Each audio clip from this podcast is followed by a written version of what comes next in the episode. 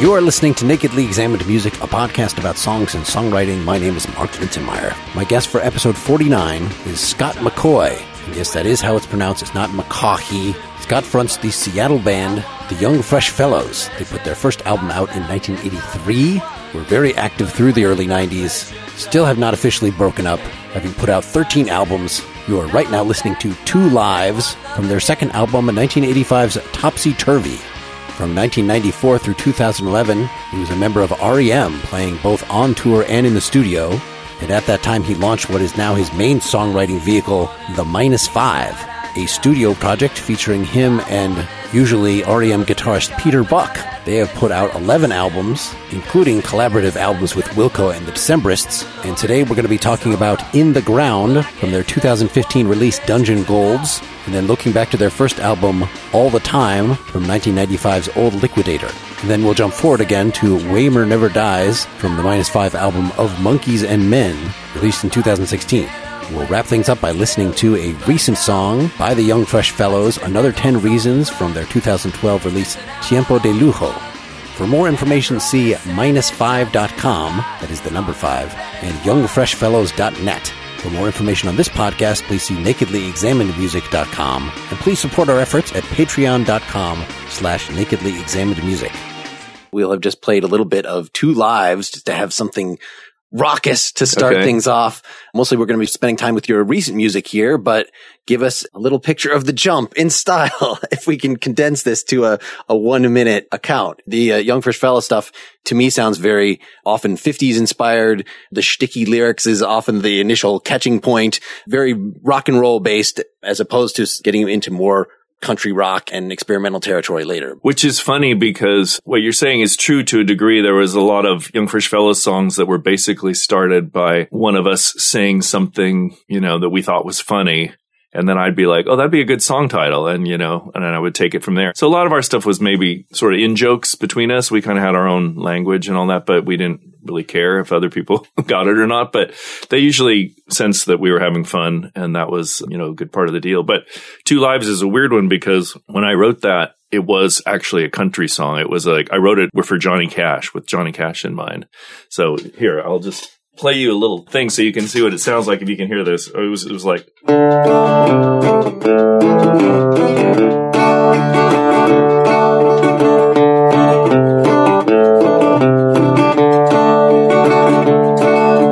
tried to love two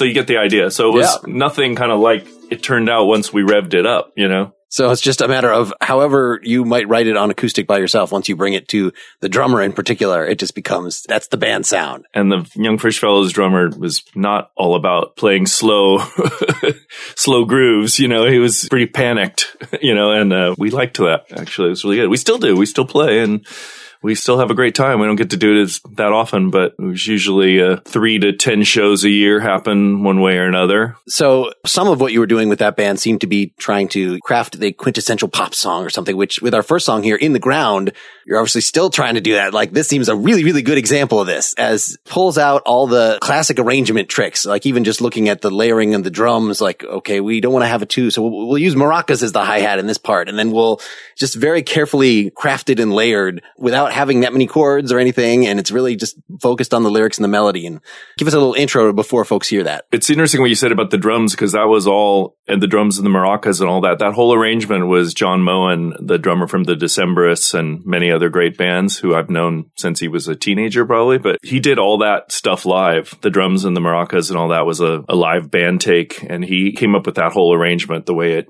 built and all that. It was amazing. But yeah, the song for me was just a straight classic folk rock kind of thing. You know, I was like, Peter will play 12 string on this. You know, I was thinking of P.F. Sloan when I wrote it, like his music, his precious times, stuff like that. And, you know, I had the lyric already. I lots of times I write the lyrics first. So I had my true statement about what I think about death, you know, which I, I write about death all the time because The happiest death song. yeah, exactly. it just felt like a really classic folk rock song, and I just thought we'll just go straight for it. It probably got a little more nuanced with John's drum arrangement, and then Nate Query from also from the Decemberists who played bass on it did that crazy bass thing at the end of it, where it went kind of demented at the very end. And I had no idea that was going to happen. it just happened. And I was like, that was really cool. That's the take.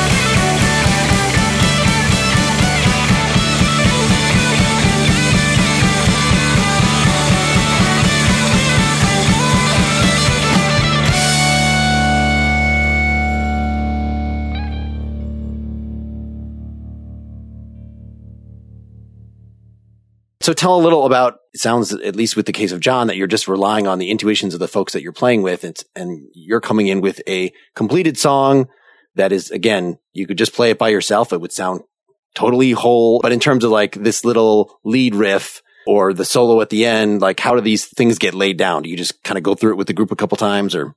Yeah, we do everything really fast. And, you know, that song was originally on the five record set that I put out on Record Store Day in 2013. So I did a five record LP that was 57 new songs. And uh, that was the original version of that was on there. And, and then when we did Dungeon Golds, which was sort of a composite, like not a really a best of from the five records, but a tight pop record edited down from the sprawling uh, masterwork. So, and when I did that, I revisited a few of the songs and in the ground, I didn't have that little lead riff at the beginning. Like I added that and added a lot of backing vocals. So it got even even a little more poppy and everything. But the basic track was, yeah, I had the song, finished song, went in the studio, played it for the guys. They never heard it before.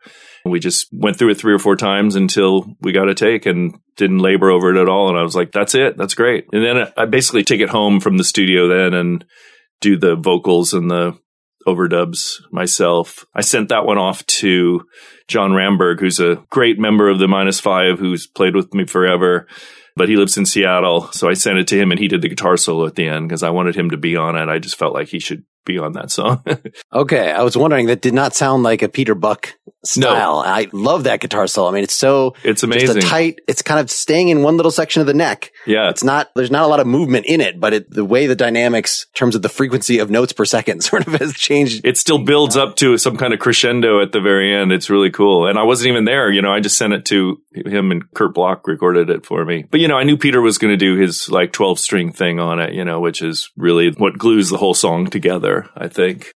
So did he come up with that little lead riff, the da da da da da, or was that just you know something that was in your head from the very start that you would? That little riff at the beginning was added on at the end. It's not even on the first ah. version. Yeah, that da da da da da. Yeah, yeah. No, it's so like that's the song. And I remixed it and all that too. And then I'd also sent it off to um, Ian McLagan to play the electric piano on it, the Wurlitzer on it, which was a dream for me to have him play on the some minus fives tracks. Well, and on this one, I mean, it's not like it takes over anywhere. It's just a really nice, there's a mixing choice of how it was going to sit in there that it just makes a nice little atmosphere.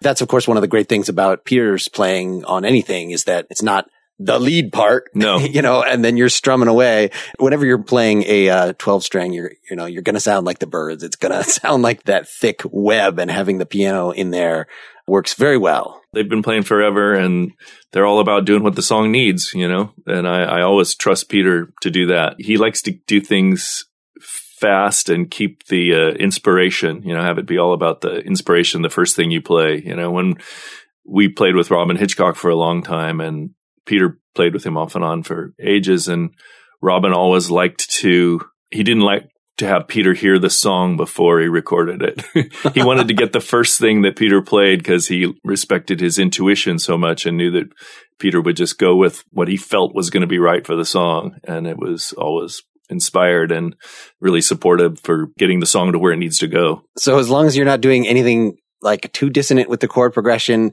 Peter can just get it in real time looking at your hands as you're going? Or does he at least have to go through once? There was one time when we were doing a Robyn record and we did a song where Peter went over and laid on the couch for a little bit and fell asleep and Robyn showed us the song. We played through it once and then he's like, okay, let's do a take.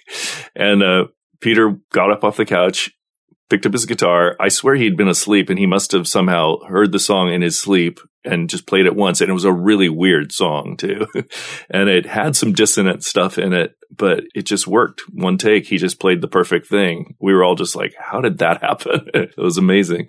So you got the great layering in terms of those percussive layers, which I still find it a little hard to believe that. So he's got a tambo on his kit so he can just throw in the tambo instead of the snare here and there. I might have done the tambourine later, but he but he did the um, maracas were, were uh-huh. part of the live drum track. So the layering between those things and the like at the beginning, he's playing maracas and kick drum yeah. probably, you know, and then at some point he throws the maracas down and switches to sticks and he doesn't really fully kick in until the last verse where the whole band then starts driving forward. It's really cool. I guess I was picturing, even though of course the guitar solo was always put on last, almost inevitably, unless somebody's just playing it live. But then I wouldn't expect that change in tone if that was just Peter playing along live and then just jam that.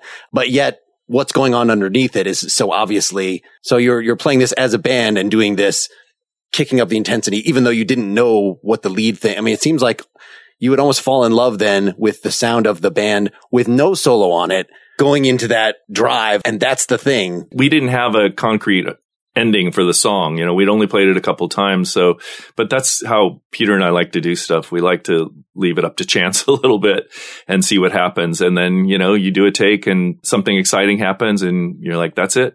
It's great. You know, we're not worried about everything being absolutely perfect, but on that song, I think it kind of is. It makes it worth being almost four and a half minutes long as opposed to, cause right when you get to the, you're done with all the lyrics by three minutes and then you just start repeating that in the ground, in the ground. And that could just be just fade out right there. And it would be, you know, three minute, three second long song or whatever, something like that. Unless you added this whole, I put the flying section. I mean, it's still just the intro chords for the most part, but with that added texture of the live band, which will contrast that with our third song when we get to it, which also has a uh, extended outro. Waymar never dies. That's all you against yourself, right? So you couldn't use the intensity of the band playing off each other to No. Launch this jam. I was of, jamming with myself one one instrument at a time.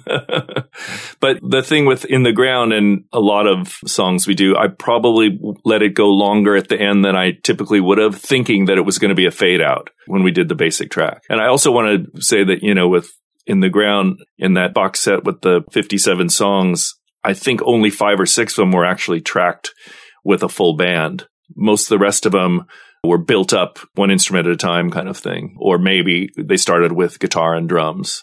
But there was only maybe five or six songs on that record, and In the Ground is one of them that were tracked with a full band with the two guitars, bass, and drums. Yeah. So the way you made this Dungeon Golds album seems like a nice way of sort of bucking the system of when I was in college, people would, oh yeah, I really like REM because I have this eponymous album or I really like Squeeze because I have the singles out. Like you can't compare the greatest hits album. And it's only because, at least in those two cases, there was enough similarity in style within that progression that even, you know, the Cars greatest hits, it sounds like a completely different band from the beginning to the end. It's obviously a greatest hits album, but I can't think of another artist that then was able to do something like the Squeeze singles by, I'll just go ahead and do a whole catalog of material.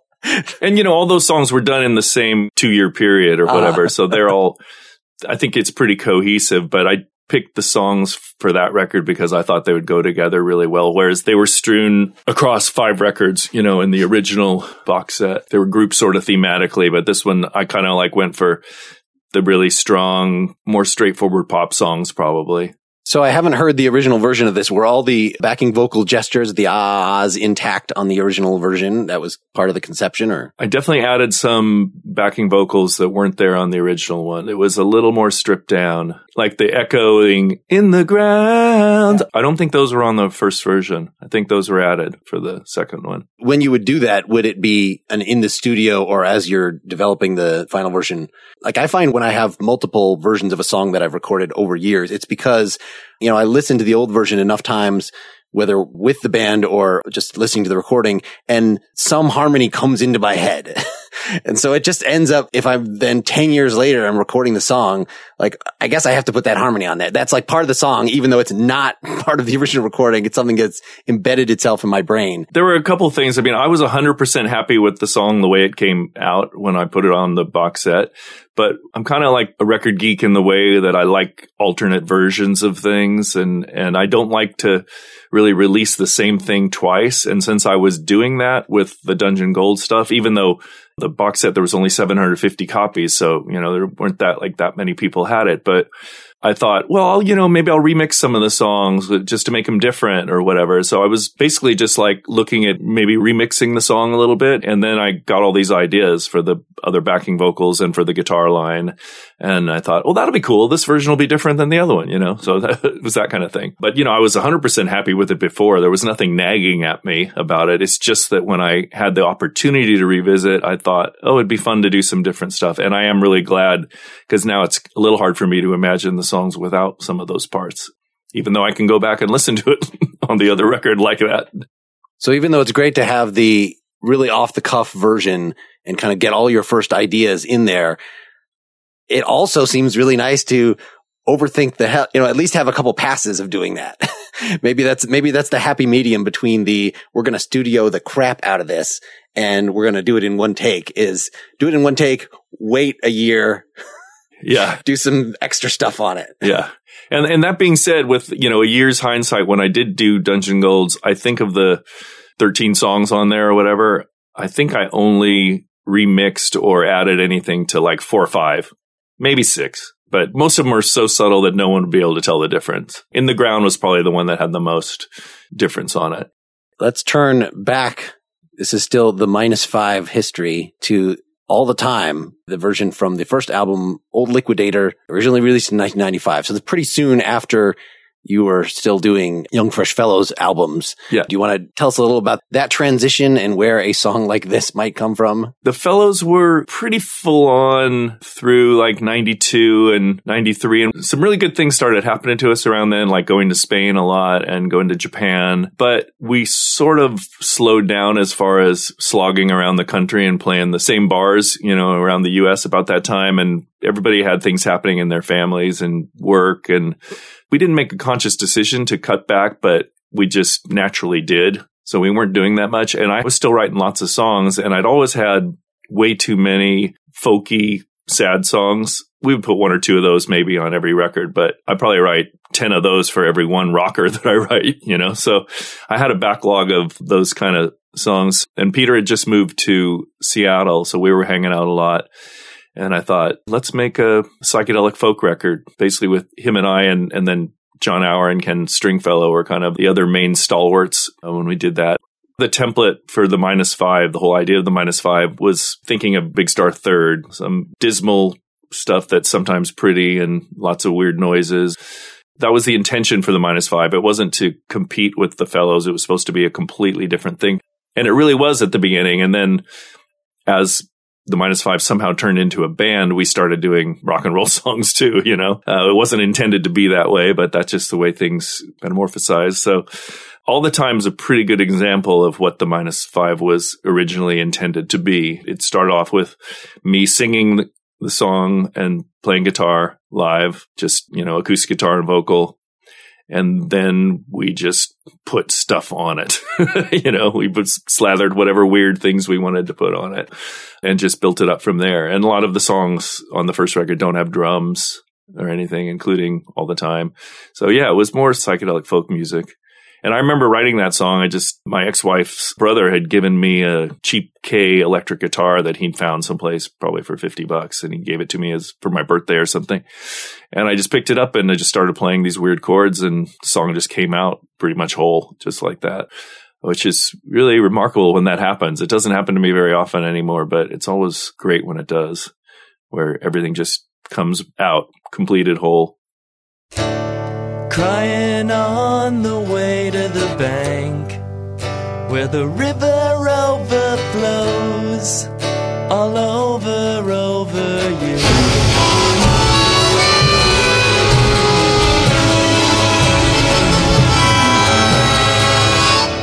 I don't argue point of view. Here's a pointer for you Give it up for a change, okay? It's not meant to turn your mind. I still want you all the time.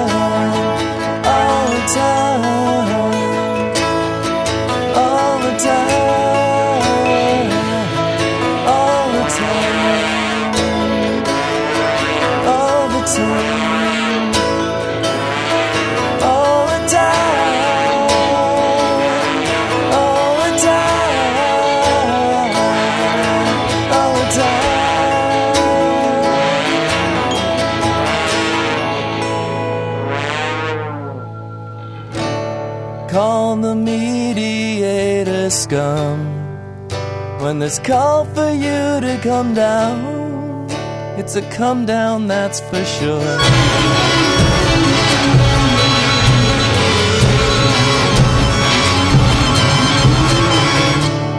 Don't you have some place to be where the good is time released. Hey, I'm falling off the stairs. Well, it's not meant to turn your mind. I still want you all the time. All the time. All the time. All the time.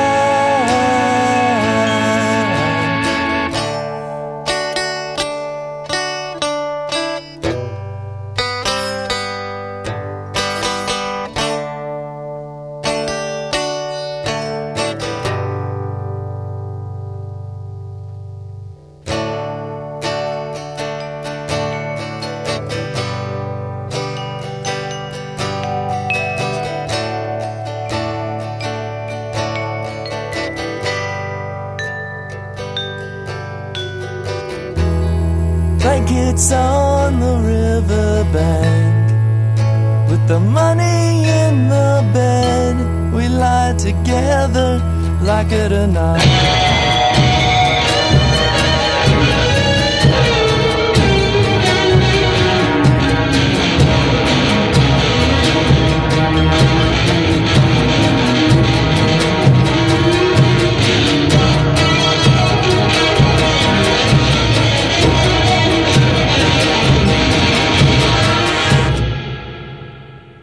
So the obvious thing here is even if you've got this main strumming and singing part, having after the third line loud, what is it, melodica, harmonica? What is making this cacophony? There's a couple different harmonicas in different keys that probably aren't in the key of the actual song, which was intentional.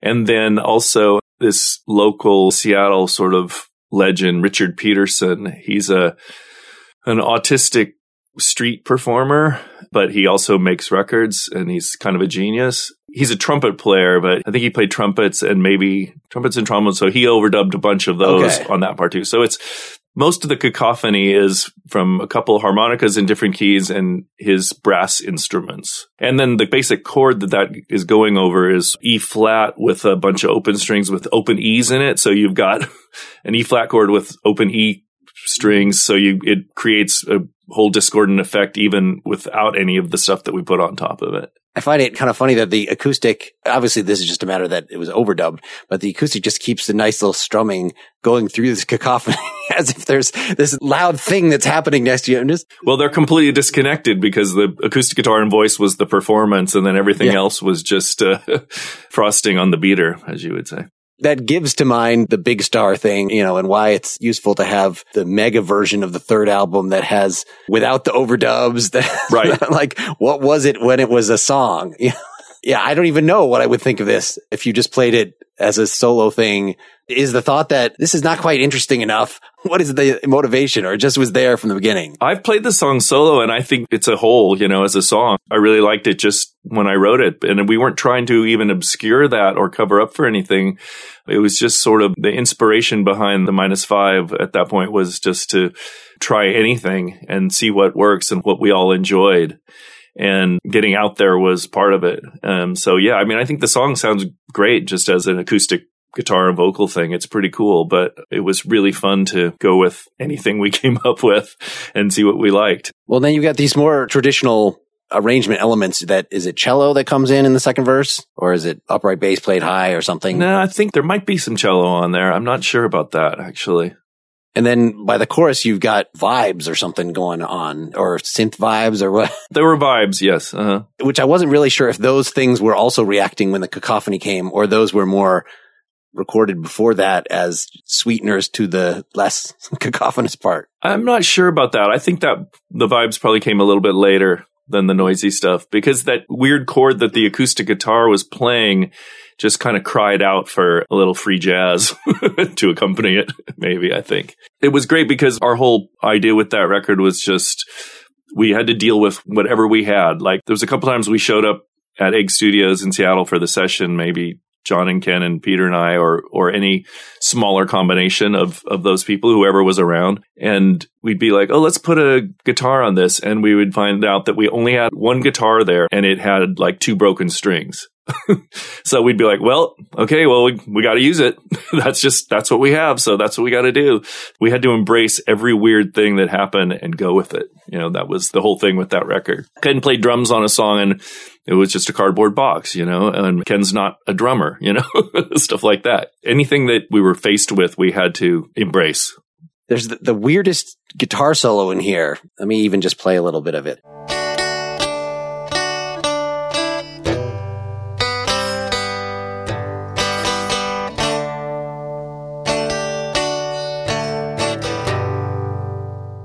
That's the basic track. That's the live original guitar. It's obviously a first take. There's actual strings that don't quite sound. It's terrible. and it was kind of supposed to be terrible, but I just thought that's what the song would need. And, and when we played the song live over the years, that solo section can stretch out and we've had times when there's a lot of people playing where everybody takes a solo, like, you know, it goes six or eight times through with everybody in the band taking a solo, even a drum solo. But it always starts with me playing that really lame guitar solo that sounds like somebody who just started playing guitar, which I can do really well because I'm not very good.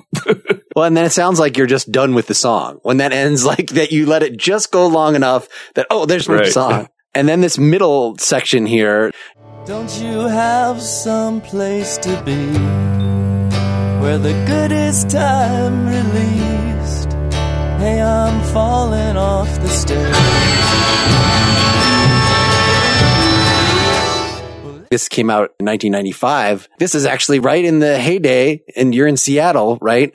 Yeah. of the loud, soft, loud of the Posies Nirvana thing. So this is your, I don't say a reaction to that, but a, a very warped version of that to have this. And it's funny because when we would play it sometimes with the band, we would play it with two guitars, bass, and drums. It probably sounded more like the prototypical Seattle loud, soft, loud kind of band thing, you know, which to me isn't quite as interesting, but it was still fun to play. well, I'll play for the folks just the equivalent section in your later, what, 2006 version where it doesn't sound like Nirvana, but of course you're not going to have the trombone or French horn or whatever. where the good is time release. Hey, I'm falling off the stairs.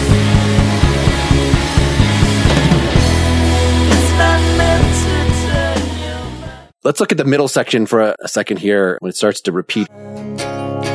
All the time,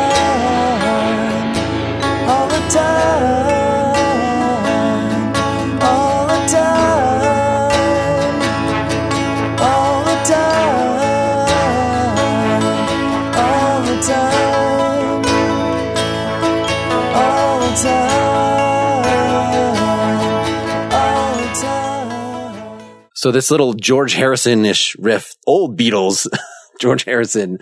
Yeah, that's Peter on 12 string, of course. Okay. Yeah, yeah, it's beautiful. He did that right on the original version. And the thing with that song was that section where I just keep repeating all the time over and over again. That's always of indeterminate length. So sometimes I might do it four or eight times, but more often it could be 17 times or 23 times or whatever. I would just kind of like really try to until the audience would get really frustrated almost. it's less than a minute here. It still sounds like just because the tempo of the song is slow, you're not repeating it that many times, but he does that riff a few times. Then he does kind of a, a happier version and you get the trombone starting to groan kind of an answer to it that really gives it a little throbbing to get you then to the last verse. The modulation. that's not the last verse. The next, the it actually modulates. yeah, at the at the end that you actually go. It sounded like you were just jumping to somewhere different, but I went and checked. No, it's just moving from D to E. Like that's the way you modulate to make things happier. But that's not the effect here.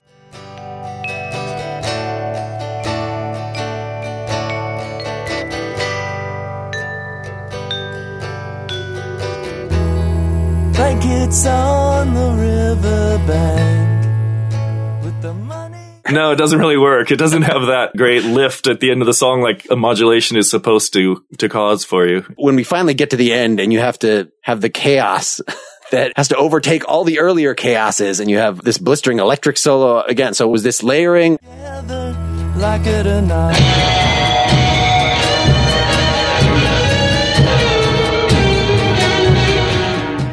was all just put on. Like I said, it started off with just me singing and playing acoustic guitar, and that was the template. And then we put stuff on top of it. That's pretty much how that whole record went. I mean, I think almost every song just started off with me singing it and playing it. It's one of the rare records where the vocals are, are live because I usually will redo the vocals later. But this one, I since I was doing it all just as a you know, acoustic guitar and vocal, they were meant to be keeper vocals. And so that was pretty much how every song started. I would just sing it and play it at the same time. And then we would go ape on it. no click track or anything like that either, which I'm sure is pretty obvious on that song. So when you layer after the fact, do you pretty much always just do it one instrument at a time? Or do you ever, okay, like I have the basic track, but now the four of us are all going to listen to it and jam against it at the same time. Do you ever do that? We've done that a lot with REM, actually. Okay. In REM, we did that very often. It would be like, we would get a track and then we'd go group overdub and everybody would run back out in the studio, switch instruments, pick an instrument to play, and then we would all play on the song at the same time again. We did that a lot on the later REM records and it was really fun. And you have a lot of tracks so you could remove if some yes, exactly. I'm, I'm not saying it all got used by any means, but I think on this one, it was usually more one thing at a time. I was just recalling doing that, that I think I only had to do that because, you know, if I was using a four track at the time, like I did the overdub, we have to do the lead guitar and the keyboard at the same time. Go. Of course. Yeah.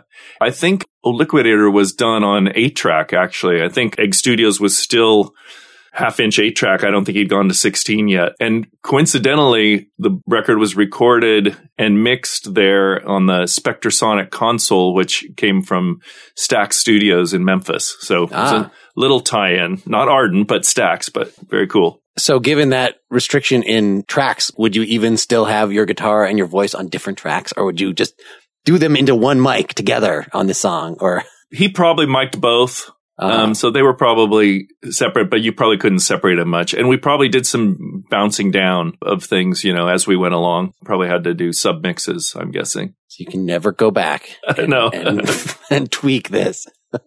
well, let's continue moving in the further experimental direction. Waymer never dies. So say something about this most recent of Monkees and Men album 2016 came out. This is the most recent minus five thing. Whereas Dungeon Gold is sort of this is a quintessential alt country pop rock record, whatever. Why a tribute album to the Monkees? Not even a tribute album. It's not like redoing monkey songs, but it's telling stories behind the scenes of it, you know, expressing your childhood interaction with the, the whole world. What was going on here? Well, first of all, I should mention that this of Monkees and Men was one of the LPs in the five LP set. Ah. So see, all like I said, when those five LPs, they, I kind of grouped them together. And so obviously I knew that at some point I was pretty sure that that would come out as a standalone record because it just was such a cool concept and everything. So I didn't use any of those songs for Dungeon Golds, even though they're from the same period and all that but I was pretty sure that that would come out as a standalone thing. So the concept just this friend of mine in Texas, Bucks Burnett, wrote this ridiculous poem about Michael Nesmith. And there's a bunch of Monkees nerds around the country, some of whom are quite good friends of mine. and I'm a Monkees nerd. And he wrote this ridiculous poem about Michael Nesmith and it was 16 verses. And I was like, that is just absurd. and then I looked and I went, I should make it longer. so I basically took it and I kind of rewrote a lot of it, but I used his basic thing and then I added more and more verses to it. And I came up with the music pretty quickly and I really liked it. From there, I, I was like, I want to do a song about every one of the Monkees. So that's the beginning of the album. And then you go through Boyce and Hart, the main composers, but then you have another few songs after that, like this Waymer Never Dies. How does this? The second side of it, you know, it's of Monkees and Men. So the second side of it is all songs I wrote about other real people. Not Monkees related. no, not so much. It's broken in the monkey's side and the other guy's side. The second side has uh, two of the songs are about friends of mine, both deceased. Blue Rickenbacker is about the singer songwriter Jimmy Silva. And then Waymer Never Dies is about a guy named John Waymer who I was in bands with, the first bands I ever played in back at the end of high school and in those days. What year approximately? uh, we're talking like 1972. Okay. Like going back pretty far. and were you playing prog at the time? What were you doing in 19, what kind of music? The first band we had, and, and Wamer was sort of the main lead singer in that band, was called Hannibal's Chorus Boys. And uh, we were pretty inept, but we just played stuff that was easy and that we liked. So we played, you know, Gloria and Satisfaction and just that kind of songs. And people did not like that then. they really, cause, you know, everybody was getting into prog or country rock or stuff like that. So it was kind of an embarrassment when we would play at the youth center or whatever. And we'd be playing these songs that were, you know, so old, like five or six years old, whatever, you know, but they were, they were kind of uncool then. Nobody really liked that kind of stuff then. So we were super uncool and not very good, but you know, we had a great time. It was just me and my friends. And Wamer was sort of the ringleader of that band, if you could say there was one. I'm still friends with all those guys. They're kind of my high school gang, you know, all a bunch of Beatles freaks. And, but we also loved all kinds of music. One of the guys in the group was a big, he was the first guy who got into free jazz. So he forced free jazz upon all of us, which I thank him for very much because he dragged us into it kicking and screaming, I think, but it was a good move. So that's why when in Wamer Never Dies, I'm sort of mentioning a lot of his favorite artists in the song. And so you get jazz artists and singer songwriters and classic rock and classical music. He was a big classical music buff. We should warn folks that this is about 10 and a half minutes long. the song itself, as you've described it, is sort of over by minute four. You've gotten yeah. all the lyrics out of the way. You've told this intimate story, which sounds very much like it was recorded like the previous song, like all the time in terms of you're right up there with the guitar, you know, a little vocal processing to make it sound even more intimate. Yeah. than, than well, and that one, I, I think I did do the vocal and guitar on one mic actually. Okay. On that one. That was the basic track. So the vocal's a little scratchy sounding. you know, the whole thing, the basic track is pretty funky sounding. But yeah, then I just did all the overdubs. And for the ending, rather than it just being a thing where I just kind of kept going, like it, some of the songs and oh, it'll fade out or whatever, I actually constructed this ridiculous chord progression that never repeated itself and doesn't really have any basis in, you know, the way Western music chord progressions go. And I just wrote it out. I wrote out this really, really lengthy chord progression, making sure that it never repeated itself. Some of the chords are the same, but they're in different orders or different lengths. And so that was the basic track of the song. And I think it worked really well. I think the outro is one of the pieces of music I'm kind of most proud of, even though the rest of it was just all improvised. There were just single takes. Like I played the piano, did one take, played it over it. And that was, that was it, you know, and did that pretty much with all the instruments at the end. And then I dropped in a bunch of found sounds and that kind of stuff as well. All right. I'm glad you said that about the end. So it'll give people the stamina to hold out to minute 10. Here's the song.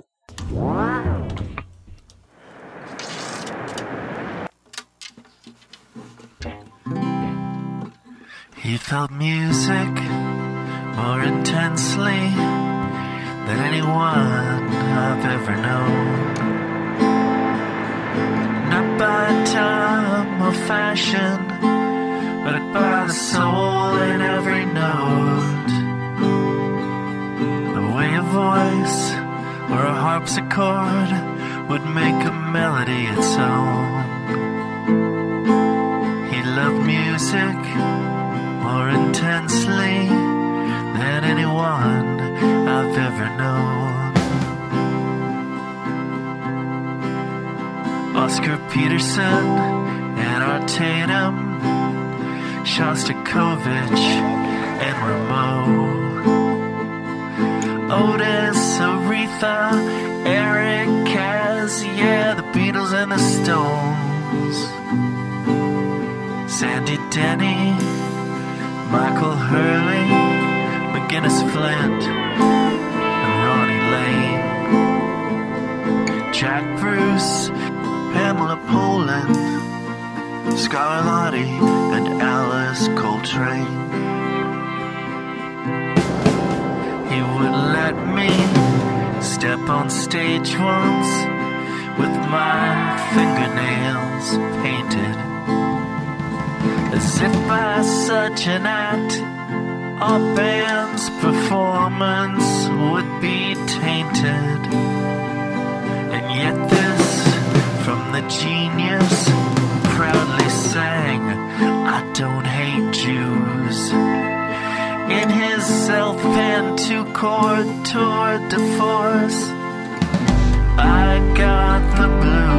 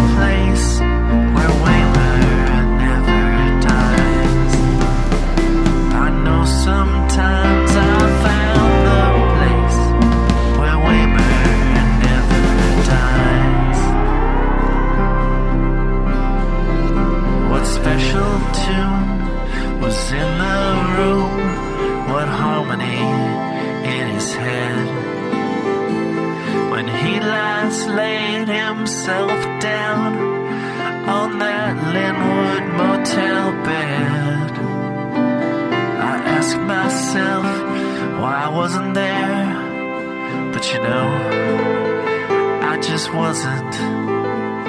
And when it's gonna stop hurting, but you know, it just doesn't. You know, it just doesn't.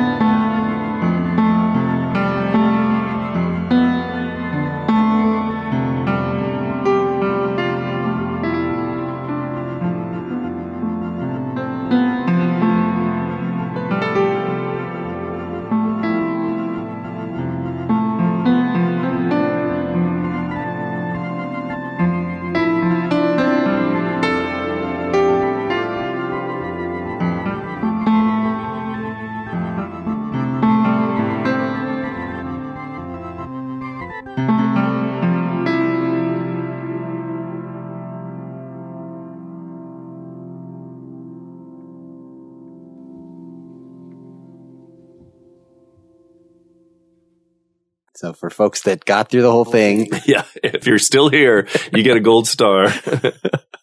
yeah, it sounded like even that you ran out of guitar, that around nine and a half minutes, the guitar not just stops, but it sounds like there's a sound effect that makes it sound like the tape that it was playing on, you know, like when a reel to reel tape or, you know, in, in a movie theater starts flipping around because it's no longer attached. Then you get that sound and then the piano just keeps going. Like, was that just with the triplets and all that pure jamming that was not part of the original progression? Yeah, I was just into it and I kept going. And so some of the instruments kept going after the basic track ended.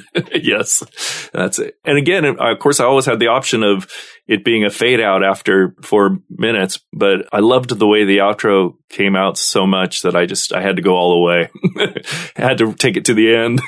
And was some of this the freedom of the fact that you were doing this as a five album set? And so just like you wouldn't put Revolution number nine on a 10 song album. Like, Right. you have to have a double album and bury it as the second to last thing here.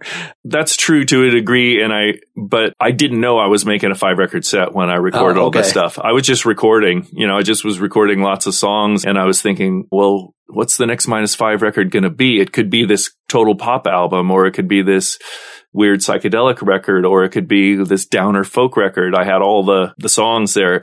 And then I just thought, well, what if I put all of those in one box set, you know, and like, so the five record set has all those, it has a really downer folk record that's kind of more like the first minus five album, which none of those songs have come out anywhere else because I didn't want to put any of those on Dungeon Golds because that's a more upbeat record, Uh-huh. you know. So, and then I had a Monkees and Men, and then I had this really psychedelic record that has some of the songs are on Dungeon Golds, like it's Magenta Man and uh, you know some of those. So, but I didn't know when I was recording these songs that they were going to be part of a five record set.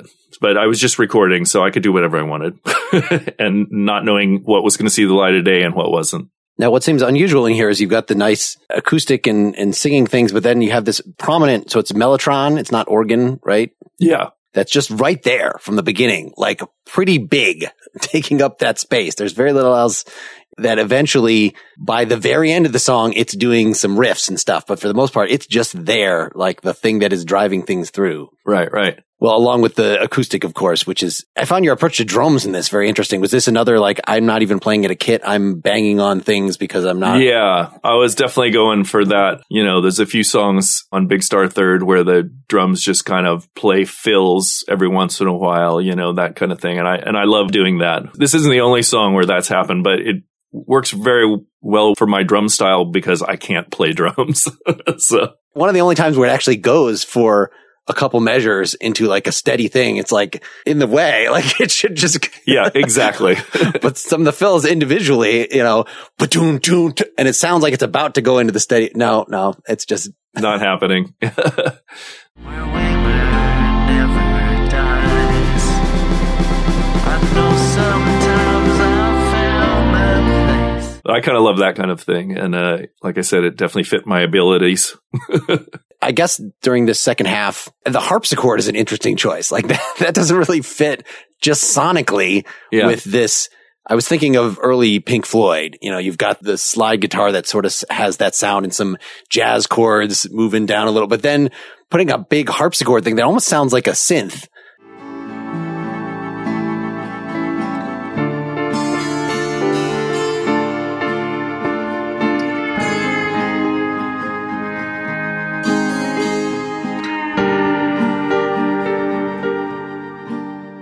Just because it's, you know, like a really bad 80s synth sound. And in terms Well, I can tell you, I can tell you, I don't have a real harpsichord in my basement. Okay, okay. yeah. So it is a, it's probably from like vintage keys. a Casio harpsichord. No, it's nothing that bad. It's one that's, that should sound good, but it probably doesn't. It, it actually is probably a Kurzweil harpsichord sound, but you know, yeah, it, you can tell it's not. its tone is fine. It's just the fact that it's neither mixed down to make a little like the piano in the first song to make just a nice little textural bed. It's another thing, you know, like that Mellotron from the beginning that it's just, it's just there. I'm not even going to put a lot of reverb on it. I'm going to just, just, Well, a harpsichord is going to jump out at you. It's got that tonal quality, especially a digital one. But I know the reason I did it is because Waymer loved harpsichord music. He actually had a harpsichord. This is one of the kind of jokes we had with our friend, he bought a harpsichord kit and was putting a harpsichord kit together for his entire life. and it never got to where it was usable, you know, before he died. And so Rameau is one of the artists I mentioned in the song, and he was a French composer of harpsichord music that Wamer just loved. So I think I felt like I've got to get some harpsichord in here as a just a, another part of the tribute to my friend. Yes, you're reminding me of how I was collecting all these like dead Walkmans for a while to like build my own Mellotron of yeah that no nothing playable Didn't work out. Still that. working on that, huh? yeah, forgot about that for years. these found sounds and things. I did get the idea that maybe you were referencing again. We've got opera come in a little bit. Like, did you literally reference any of the artists that you had listed earlier in the lyrics by where these things come from, this little backwards bit of strings and all this. Some of them might have been things that I gathered on my phone or on a little digital recorder or something like that, but most of them are probably and this comes full circle because I did this on Old Liquidator on the song Story. I put all these found sounds on it, but most of them honestly were found on other records. So, you know, I had to sign the contract that said, no, there's no sampling on this record at all. You know, back when I Nothing did Old you're going to recognize. It's not like that one sax shrieking for two seconds. Back when I did on Old Liquidator, but when I, you listen to the song on Old Liquidator and some of them are really obvious. Like you can hear the Honeys doing Shoot the Curl and a riff from a Bobby Goldsboro song. They're super super obvious. There's Art Peppers playing on that one too, you know. But I just figured minus five is going to be under the radar enough that no one's ever going to sue me on this. And uh, so a lot of the stuff on End of Wamer Never Dies is stuff from records. In fact, I probably took things from people that he really liked. There might be some little jazz snippets or classical snippets that I, then I, I reversed them or processed them so that they're totally unrecognizable, you know. And there's snatches of dialogue I think there might be something from an old Thin Man radio broadcast. Uh, you know, there's all kinds of weird stuff on there, but stuff that would probably only mean something to me, really, that I thought was appropriate for the song. Which just makes it kind of cinematic that even right at the beginning, it's like vinyl starting from a slow and some other sort of clicking that either sounds like what you're putting coins in a jukebox or it's the record getting going, something like that. Yeah, exactly. And even just this hiss, like that there's like that you recorded a little from outside and then suddenly you're not. and that seems to set, it's not like it's a specific image, but with the found sounds coming in and out, I kind of got the idea like you're driving past stuff, like you're with the window open. And so you just hear snatches of things. It's not the same effect as, you know, I'm turning the radio dial. It feels, especially at the end, like it is kind of a travelogue. And I'm glad you got that feeling because it's supposed to sort of be that way where you just, you're moving along and different things are kind of appearing on either side and flowing past, you know, that kind of thing. It's definitely supposed to give that kind of feel. And I'm glad that that worked, apparently. I actually really like when the piano finally goes into six, eight time near the end and the organ is still playing against it that it I'm not going to say it becomes more musical, but it's different. It's not the same. You've kind of gotten in this groove earlier with the major seventh chords and the steel and, and that old Pink Floyd thing. But then it, the way that it resolves, it's definitely gone somewhere, even though I don't think that on first listen, that was my impression. I think on first listen, I was like, it's still going. What is You're right? Right. Yeah. but I guess that's the same thing, you know, with something like Revolution Number Nine or something that on first listen, you're just like, why is this happening to me?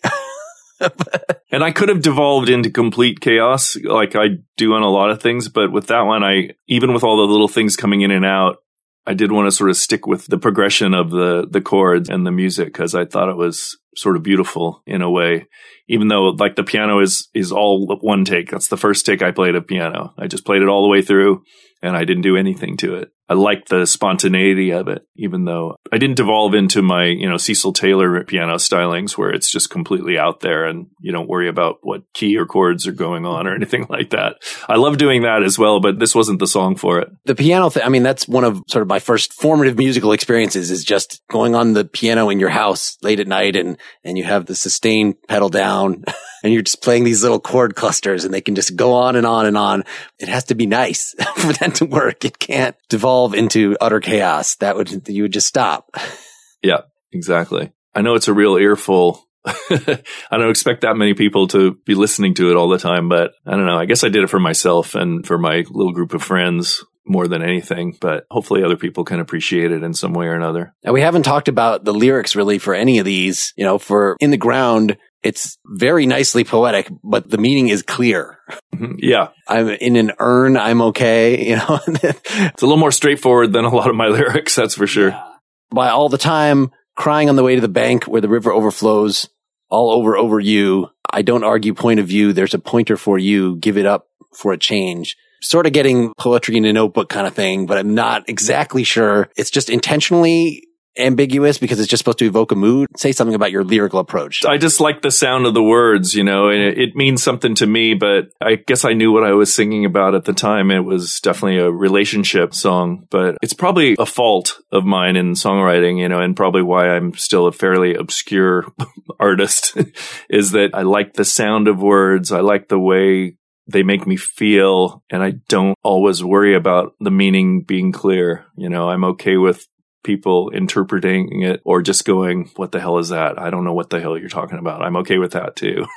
and, you know, like I said, it's probably kept me from being a more mainstream artist, but I never tried to be a mainstream artist. So I guess that's just something I have to deal with. And sometimes like within the ground, I, I ha- actually have something to say and I, and I say it. and, uh, unfortunately, those are probably the happen less often than the ones where I just pull words together that I find really pleasing and intriguing. So I often prep for these things, you know, listening to stuff in the car. And so my 14 year old daughter is listening to with me. And I think we had gotten through several songs on the In Rock album. And she was just like, none of this makes any sense. well, she's probably right. she's probably right. They always mean something to me when I say them, but I also think it's really important for the words to sound good. And I guess you can always fall back on Dylan and, you know, a lot of his greatest songs, nobody knows what they mean. and just to keep the mood. So again, looking back at all the time, you've got these relationship lyrics and then this repeated all the time, all the time, all the, which, you know, the whole thing is purposefully maddening. And then when you actually come back, But it's the end of the line is I still want you all the time. So it's Ah. actually kind of sweet if you if you think about it in that way. I don't know if obsession is necessarily sweet to the recipient. right. Yes. And the thing it goes into after that is call the mediator scum Yes. when they're call for you to come down, which doesn't exactly sound like part of a love song and more, but is perfectly in place. the song's about a problematic relationship, but Sure. there's still love there. We lie together, like it or not. Yep. yep. Yeah. It's called, and then you've got called marriage. for Waymer Never Dies, a pretty specific, not that hard to understand portrait. At least when you start, he felt music more intensely than anybody I've ever known, going through the different artists. And then that's interesting to hear this. He wouldn't let me step on stage with my fingernails painted to hear that this was actually about you, you know, at that time of your life. he got pretty dictatorial sometimes with the band and we were like who made you the leader of, of the band it was one of those kind of things and uh, he was a very um, contradictory kind of person but yeah that was a thing where you know we were just goofing off and somebody's sister painted my fingernails all different colors and we were going to play a show and he's like you're not playing until you get that stuff off your fingernails so i was like what is your problem what is wrong with you you know In 1972, yeah right yeah. put a fox's head on. Yeah, might have been 73 or 74 at that point, but you know, I mean, you know, glam might have even been going on at that point. yes, point. exactly. Yeah, you know. So Kiss was probably existed. So I don't know, I was just trying to get in a little bit of the contradictory elements of his personality, but and what's the Belfast cowboy referring to here? that's Van Morrison is the Belfast Oh, okay. cowboy. So and Van Morrison was his hero, his favorite artist, and he emulated him quite a bit when he was singing and although his voice sounded absolutely nothing like Van Morrison, he's, his voice sounded more like Muddy Waters. but Van Morrison was his hero and he loved him. And so I can't listen to Van Morrison or see Van Morrison play without thinking of Waymer, you know? So yeah. kind of what that's describing in that chorus is I'd seen maybe five or six years ago, I saw Van Morrison at Jazz Fest and it just hit me when he was singing sometime during the show. I just kind of lost it because I just started thinking about Waymer, you know? So that's what, what that's about. And it's strange that you've got the, it's the spirit of Van Morrison makes you think of your friend. And that leads directly to this long instrumental thing that doesn't sound anything like Van Morrison, but yet has that sort of dreamy feel, I guess, you know, in terms of the general tone. That whole ending was just an experiment. I thought, what if I came up with a chord progression that just goes on and on and doesn't make any sense or have any relationship to any key or anything. There's sort of a time signature. I mean, it, there's no click track or anything, but you know, it's in, in, basic time, I guess. But that was an experiment, and, and I really liked the way it came out. well, I was trying to think of you know how that would compare to merely playing a bunch of random chords for a long time. That at least this was premeditated so that the individual shifts would make sense and you're not shifting keys constantly or something like that as it would be if you just, I'm going to do unpredictable things on rhythm guitar. I think for the listener, it would be the same as if you just played random chords and went on and on and on with it. But I wanted to be able to repeat the process. So I mapped it out ahead of time. Well, and just also since some of the individual gestures, as you said, the one I think of as the most Floydian, the going down to the, which like happens a couple times, but just it doesn't sound exactly the same, but at least things repeat a little bit. They do. Well, let's just for our last thing, we're going to turn completely away from that back toward a two minute and 18 second rock tune from the Young Fresh Fellows, another 10 reasons, but the revived version, 2012's Tiempo de Lujo. So this is still the lineup that was on the last couple albums, right? It's the same lineup since 1989. We only had one personnel change ever. Chuck Carroll original guitar player left and we got Kurt Block in and it's been the same band for, you know, he's the new guy. He's been in for 28 years. so this was the last record we made. We made it up at Kurt's house in his basement. And, uh, then of course I did some overdubs down here in Portland. But this song is pretty much just a live raver you know, just us thrashing out a song that I had, a three chord song. Yeah, right. The whole album was cut in 12 hours. Is that right? Probably if you added it up, it's probably about that. Yeah. Not 12 hours in a row. No, I think we did all the basics in two sessions at his on a weekend, basically at his house, and and probably spent you know five or six hours a day. That's probably about right. and then when you would do group vocals with this band because you've got multiple singers, is it still layering one at a time, or do you sing together? Little. Sometimes we sing together. You know, if there's backing vocals, we'll put two or three guys on a mic or whatever. You know, that kind of thing. Sure, I like to do that. That's fun. It's probably not always a time saver. you know, it's not necessarily faster than doing them separately, but it's more fun. Before researching this stuff, I'd heard a little, I heard the minus five eponymous album, but kind of thought that it was after the Young Fresh Fellows, you were just playing with REM. You're busy touring around with them for years and just had no idea that you had this much stuff, especially now hearing that I know you've got the baseball project, the last album that was between this last Young Fresh Fellows and the stuff that we've been listening here. So you've got three different bands going at the same time, plus you're still doing session work. Yeah, I toured all last year with M Ward, playing bass with M Ward, okay. uh, off and on all last year. That was great, but I did a lot of other stuff too. I made a record Alejandro. with Alejandro. Yeah, I made right? the record with Alejandro Escovedo, which and I just toured with him all of January and we just did some shows in Texas a couple weeks ago, and we're starting to write for his next record. Peter and Alejandro and I wrote that whole record together. So we're going to do another one with the three of us writing the songs and producing it. So I'm looking forward to that. I probably won't get recorded till next year, but we are sort of gathering material and we're going to get together and work on songs in August. So there's that. And then Peter and I have a new band with Corin Tucker from Sleater-Kinney. Oh yeah. Called Filthy Friends. And that record's coming out in August and we'll be doing some shows with that. Peter and I also started a band with a couple of Norwegian guys from a group called I Was a King, We're a fantastic band. I bet Ken probably knows them in some way or another, I'm guessing, but we've been writing songs and have an EP coming out in June and they're coming here in Portland in June to record the full length.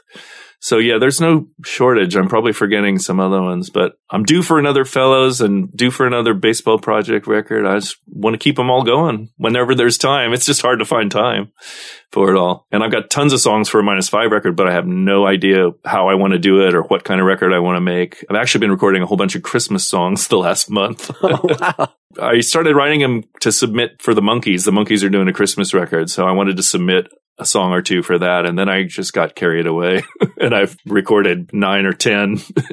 Why not become a children's performer too? Why not just, just finish out? It's definitely not a Christmas record for children. that just couldn't happen. I'm trying to rein in my demonic instincts, but it's hard to keep them completely uh, subterfuge. Well, thanks so much for sharing this glimpse into your large output here. no problem. Thanks for listening to all this stuff. That must have been overwhelming. My pleasure. I love having an excuse. All right. So another 10 reasons. Here it is. Thanks a lot. Cool. See you, man.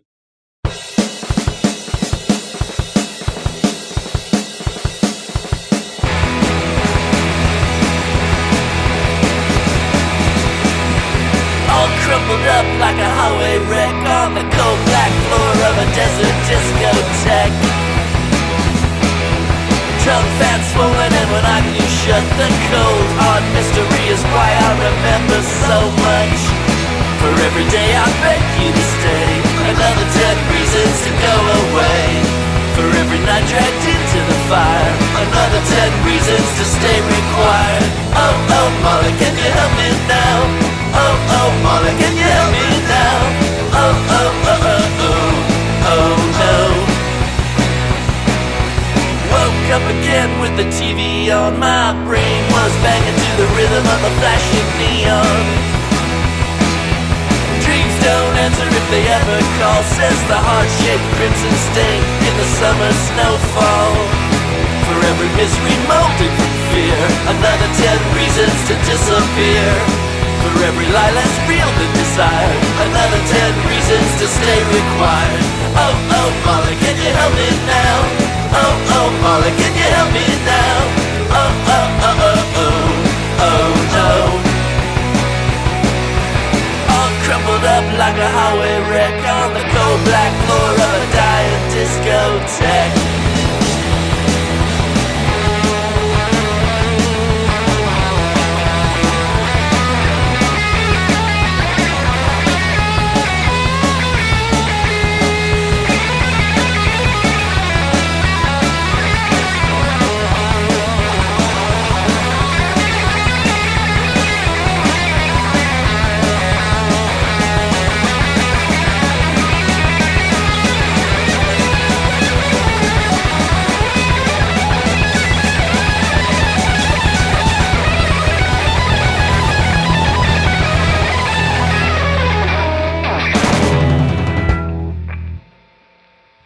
Thanks to Scott. Man, that was another one of my favorite episodes yet.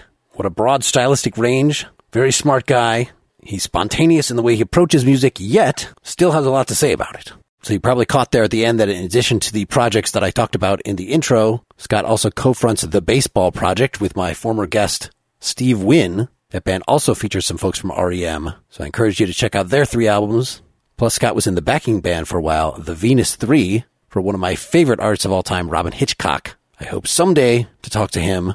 But I got to tell you, I've already recorded six more interviews, which I'm going to do my best to put up fairly rapidly and not wait two or three weeks between, though particularly during the summer, that sometimes just happens. Episode 50 will feature Anton Barbeau, 51 with Andy Powell of Wishbone Ash, 52 with Kim Rancourt, 53 with David Brookings, 54 with Kaki King, and 55 with Don Preston, my most elderly guest yet, he was a member of Frank Zappa's initial Mothers of Invention lineup. Now, one thing that would help motivate me to release all these episodes in a timely fashion and enabled me to get a lot more good interviews is knowing that I have your support. And the way to do that, new as of last episode, is to go to patreon.com slash nakedly examined music. Now, I know we live in an internet culture where everything is free, but given the amount of preparation I do for these, for this to be sustainable long term, this podcast needs to start supporting itself. So please if you enjoy what you're hearing here and would like to continue, go make even a very small pledge. And if you become a supporter, I will be especially interested to hear your recommendations for who I should have next on the show. You can email me at mark at nakedlyexaminedmusic.com. I hope everybody has a wonderful rest of your summer. I'll talk to you soon. Until next time, this is Mark Linsenmayer signing off.